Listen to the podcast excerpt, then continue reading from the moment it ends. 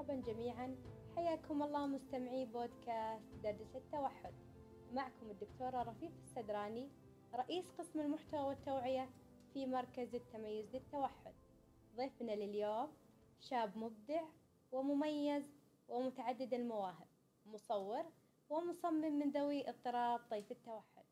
رحبوا معي بعبد المجيد. حياك الله عبد المجيد. الله يحييك، أهلا وسهلا، وأشكركم على استضافتي في هذه الحلقة الجميلة والعطرة. أعطيكم العافية. الله يعافيك، حنا سعيدين بتواجدك معنا اليوم ومتحمسين ندردش معك عن مواهبك المتعددة ما شاء الله. بحول الله تعالى. أول شيء عبد المجيد نبغى نتعرف عليك، كم عمرك وش هواياتك؟ طبعا عمري ثلاثة وعشرين سنة. عمر كله. آمين يا رب. وأيضا واحد من من القدرات المميزة نسميهم ذوي الاحتياجات الخاصة، هم القدرات المميزة. طبعا هواياتي هو رؤية الأفلام التاريخية ما شاء الله، وطبعا رؤية بعض الفيديوهات اللي giving you thinking creative thinking، وأيضا أحيانا نقرأ بعض من الكتب اللي اللي تقدم لك الإبداع كامل. وأيضا أحيانا نكون مصمم في الفريلانسر عشان ناخذ من الإعلانات الجميلة ما شاء الله. وأنت تحب الرياضة؟ أكيد. آه الرياضة نحب الكرة والسباحة، كرة القدم. وطبعا واحد من أفضل الفريق اللي عندي هو والمفضل لي الهلال الأزرق، هو فريق الهلال. يعطيك العافية. الله يعافيك. طيب عبد المجيد، أنت ما شاء الله مصور ومصمم، كيف تعلمت هذه المواهب؟ أو وش الأشياء اللي جذبتك أنك تكون مصور وتكون مصمم؟ آه طبعا من عمر خمسة عشر جذبتنا آه هواية التصميم، وكان هواية التصميم كنت أرى بعض من الفيديوهات أقول كيف يسوونه، فجذبتنا. كان متعة أصلا في التصميم، جرافيك ديزاين. ثم ما توقعت كان واحد من إبداعات. وأيضا بعد يمكن أربع سنوات جذبني صناعة الأفلام اللي زي التصوير وتسجيل الفيديوهات وجذبتني. وطبعا واحد من أعمالي كان كان عديد من الشركات وعديد من الجمعيات كانوا تمنوا إبداعي كامل.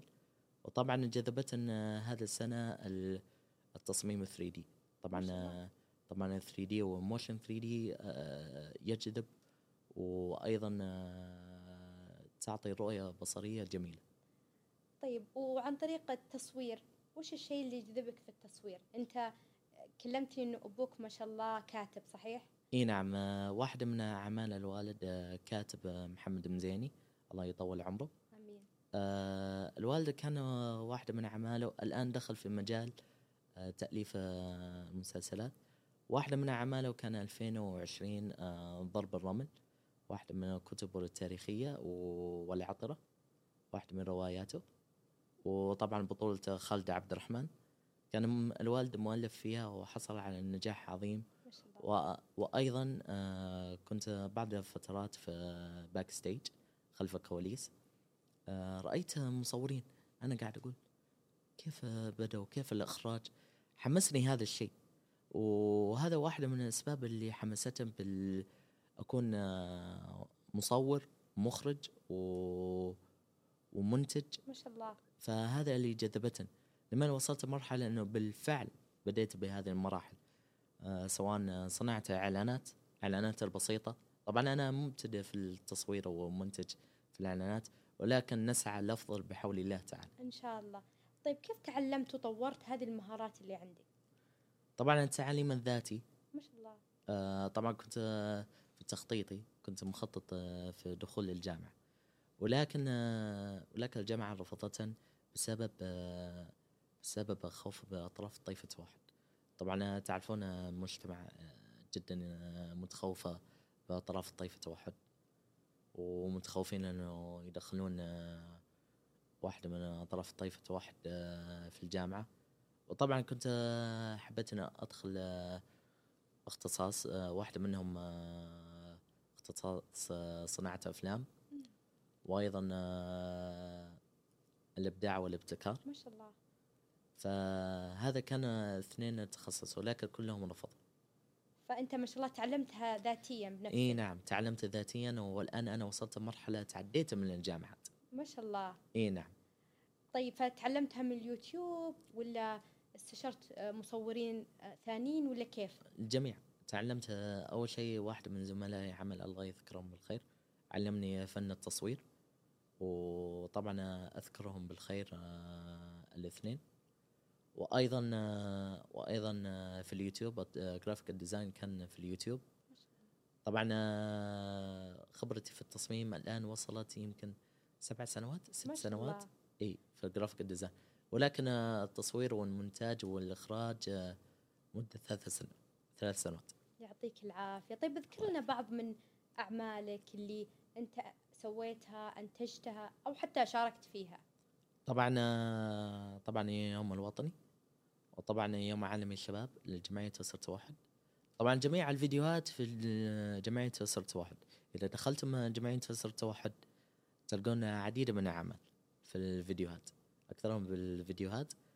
وأيضا لا أنسى الشركة ماشين ستوك، طبعا اختصاص ماشين ستوك في إنترنت الأشياء وعديد من الخدمات التكنولوجي. هي اللي تشتغل فيها الآن صح أنت؟ إيه نعم. وش وظيفتك فيها؟ آه أنا بحكي لك قصة نجاحي في الشركة. أوكي يلا.